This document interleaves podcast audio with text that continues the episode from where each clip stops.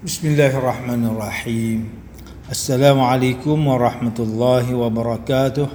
إن الحمد لله نحمده ونستعينه ونستغفره ونعوذ بالله من شرور أنفسنا ومن سيئات أعمالنا. من يهده الله فلا مضل له ومن يضلل فلا هادي له.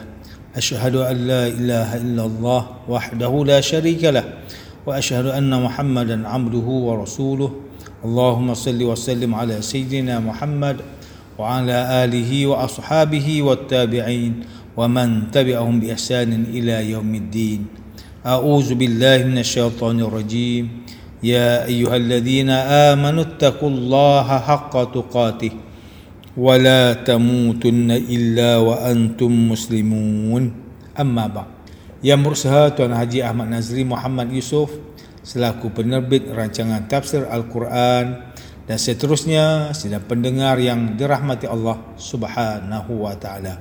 Alhamdulillah malah sama-sama kita rafakkan kesyukuran kepada Allah taala di atas nikmat taufik dan hidayah untuk kita bersama dalam majlis ilmu dalam kita memahami isi kandungan Al-Quran. Tuan-tuan, puan-puan, para pendengar yang dimuliakan, pada hari ini kita akan menyambung kembali rancangan tafsir Al-Quran bagi siri ke-34. Insya-Allah pada kali ini kita akan membincangkan mengenai pentafsiran ayat ke-35 surah Al-Anfal. A'udzu billahi minasyaitonir rajim. Bismillahirrahmanirrahim. وما كان صلاتهم عند البيت إلا مكاء وتصدية فذوقوا العذاب بما كنتم تكفرون Dan tiadalah solat mereka di sisi Baitullah itu Melainkan hanya bersiul dan bertepuk tangan oleh itu rasakanlah kamu wahai orang kafir dengan azab siksaan disebabkan kekufuran kamu itu. Sidang pendengar yang dirahmati Allah, Profesor Dr. Muhammad Quraisy Shihab melalui kitab tafsirnya Al-Misbah menyatakan bahawa kalimah muka'a ialah bunyi yang keluar daripada mulut atau bunyi yang terhasil dengan cara menggenggam kedua-dua tangan dan meniupnya. Manakala perkataan tasdiyah bermaksud tepukan yang diambil daripada perkataan sadada yang bermaksud berpaling. Ini kerana perbuatan bertepuk tangan itu mempertemukan kedua-dua tapak tangan lalu kedua-dua tapak tangan tersebut dipisahkan dan ditarik ke belakang seolah-olah berpaling selepas dipertemukan secara berulang kali. Diriwayatkan daripada Ibn Abbas radhiyallahu anhuma bahawa apabila kaum kafir musyrikin berada di Masjidil Haram, maka mereka akan bersiul dan bertepuk tangan. Bahkan mereka juga bertawaf dalam keadaan tanpa berpakaian. Mereka juga berteriak dan menyanyi apabila mendengar Nabi Muhammad sallallahu alaihi wasallam membaca Al-Quran dengan tujuan untuk mengganggu baginda dan menghalang orang lain daripada mendengar bacaan Nabi Muhammad sallallahu alaihi wasallam. Perbuatan ini sangat bertentangan dengan kehormatan dan kemuliaan Masjidil Haram. Para ulama mendapat pengajaran daripada ayat ke-35 surah Al-Anfal ini dengan mengisyaratkan bahawa perbuatan bersiul dan bertepuk tangan yang dilakukan oleh kaum kafir musyrikin itu adalah suatu perbuatan yang sia-sia dan tidak bermakna sama sekali. Para ulama juga menjadikan ayat ini sebagai dasar untuk melarang kaum muslimin daripada bertepuk tangan ketika berada di dalam masjid walaupun hanya bertujuan untuk menunjukkan perasaan kagum terhadap bacaan ayat Al-Quran atau huraian daripada penceramah. Ini kerana bertepuk tangan di dalam masjid itu menyerupai perbuatan kaum kafir musyrikin. Manakala kalimah zuku yang bermaksud rasakanlah kamu wahai orang kafir digunakan juga untuk memberikan maksud mencicip sesuatu. Syekh Muhammad Mutawalli Asy-Sya'rawi menyatakan bahawa istilah mencicip sesuatu ini berbeza dengan istilah memakan sesuatu. Ini kerana istilah mencicip sesuatu ini hanyalah sekadar untuk mencuba atau mengambil sedikit sahaja daripada sesuatu. Ini bermakna bahawa azab seksaan yang kaum kafir musyrikin rasakan ketika ayat ini disampaikan kepada mereka adalah suatu pendahuluan seperti seseorang itu sekadar mencicip sesuatu makanan serta dia belum lagi makan dengan sepenuhnya dan mengambil semua yang sepatutnya. Untuk makluman sidang pendengar sekalian, Syekh Muhammad Mutawalli Asy'arawi ialah seorang ulama Mesir yang terkenal dalam bidang tafsir Al-Quran. Beliau lahir pada 15 April 1911 di Daqadus, wilayah Daqahliyah Mesir. Beliau mengarang kitab tafsirnya yang berjudul Tafsir Asy-Sya'rawi. Beliau juga digelar sebagai mujaddid Islam abad ke-20 dan dai sejuta umat. Beliau meninggal dunia pada 17 Jun 1998 ketika berumur 87 tahun. Sidang pendengar yang dimuliakan Ustaz Salahuddin Abdullah dan Ustaz Omar Khalid melalui kitab mereka Tafsir Mubin mentafsirkan ayat ke-35 surah Al-Anfal dengan menyatakan bahawa tiadalah ibadah bagi kaum kafir musyrikin Mekah di sisi Baitullah itu melainkan dengan cara bersiul dan bertepuk tangan ketika Rasulullah sallallahu alaihi wasallam dan orang Islam sedang solat. Mereka berbuat demikian untuk mengganggu dan mengacau sahaja. Ibnu Abbas radhiyallahu anhu pernah menyatakan bahawa orang kafir Quraisy bertawaf di hadapan Kaabah dalam keadaan tanpa berpakaian. Maka rasakanlah kamu wahai orang kafir dengan azab seksaan Allah Subhanahu wa taala dengan cara kamu dibunuh dan ditawan dalam peperangan Badar.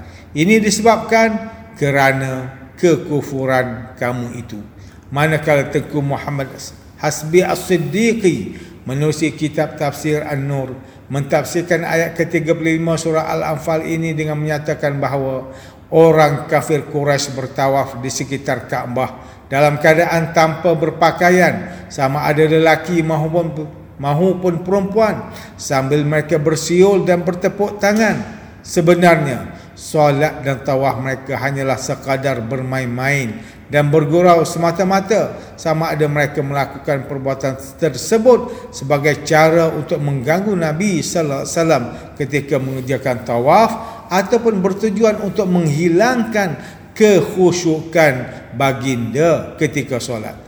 Oleh itu, rasakanlah azab seksaan yang pedih dengan terbunuhnya sebahagian daripada pemimpin mereka dan sebahagian yang lain pula ditawan dalam peperangan Badar disebabkan kerana kekafiran dan kesyirikan mereka.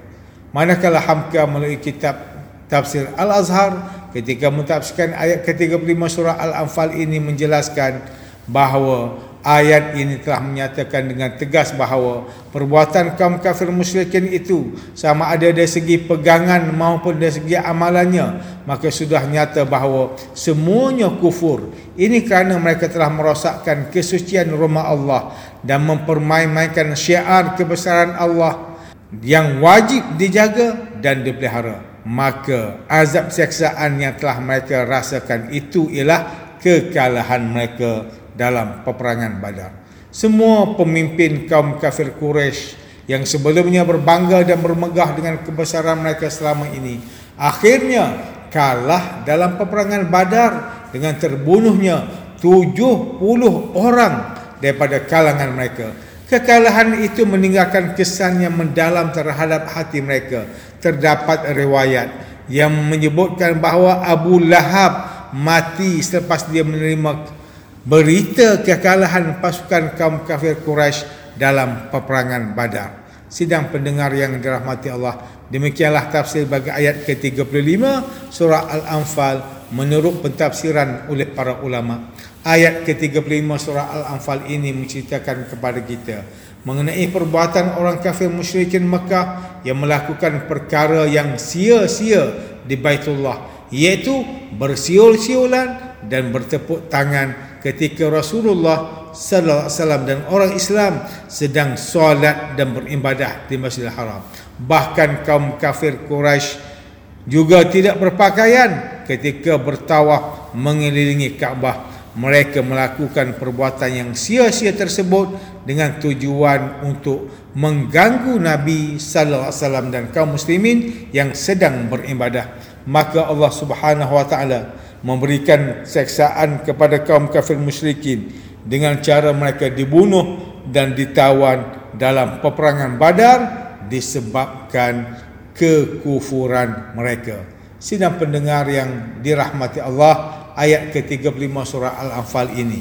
Memberikan peringatan kepada kita supaya jangan sesekali melakukan perbuatan yang dimurkai Allah iaitu kufur kepada Allah dan mengikuti jalan kesesatan. Tetapi jika kita melihat situasi masyarakat pada kebelakangan ini masih terdapat di kalangan orang Islam yang melakukan perbuatan kufur dan sesat. Antaranya ialah mengaku diri sebagai nabi dan rasul, mencipta agama baru, mencipta syariat yang bertentangan dengan Islam, melakukan perbuatan khurafat dan bid'ah, meramalkan nasib masa depan dan tarikh berlakunya hari kiamat, menghina Allah dan rasulnya, memperlekehkan Al-Quran dan menolak hadis, mencampur adukkan ajaran Islam dengan agama lain merelakan diri untuk dipuja dan disembah oleh pengikut yang taksub bahkan ada yang mengaku dirinya sebagai Tuhan.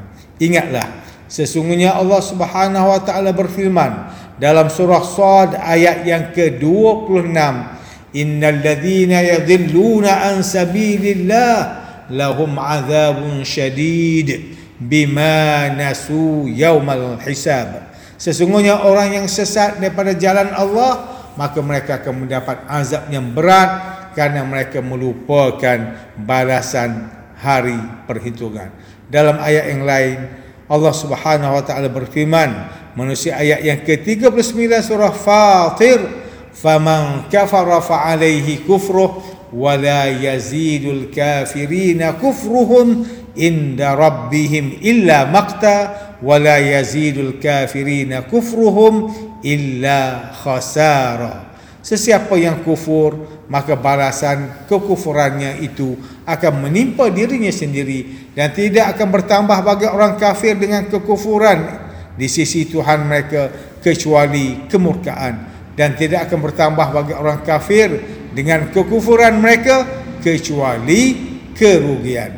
Dalam sebuah hadis riwayat Imam Bukhari Imam Bukhari Rasulullah sallallahu alaihi wasallam bersabda ana faratukum alal haud la yarfa'unna ilayya rijalun minkum hatta iza ahwaitu la unawilahum tuliju duni. Fa aqul ay rabbi ashabi yaqul la tadri ma ahdasu ba'daka.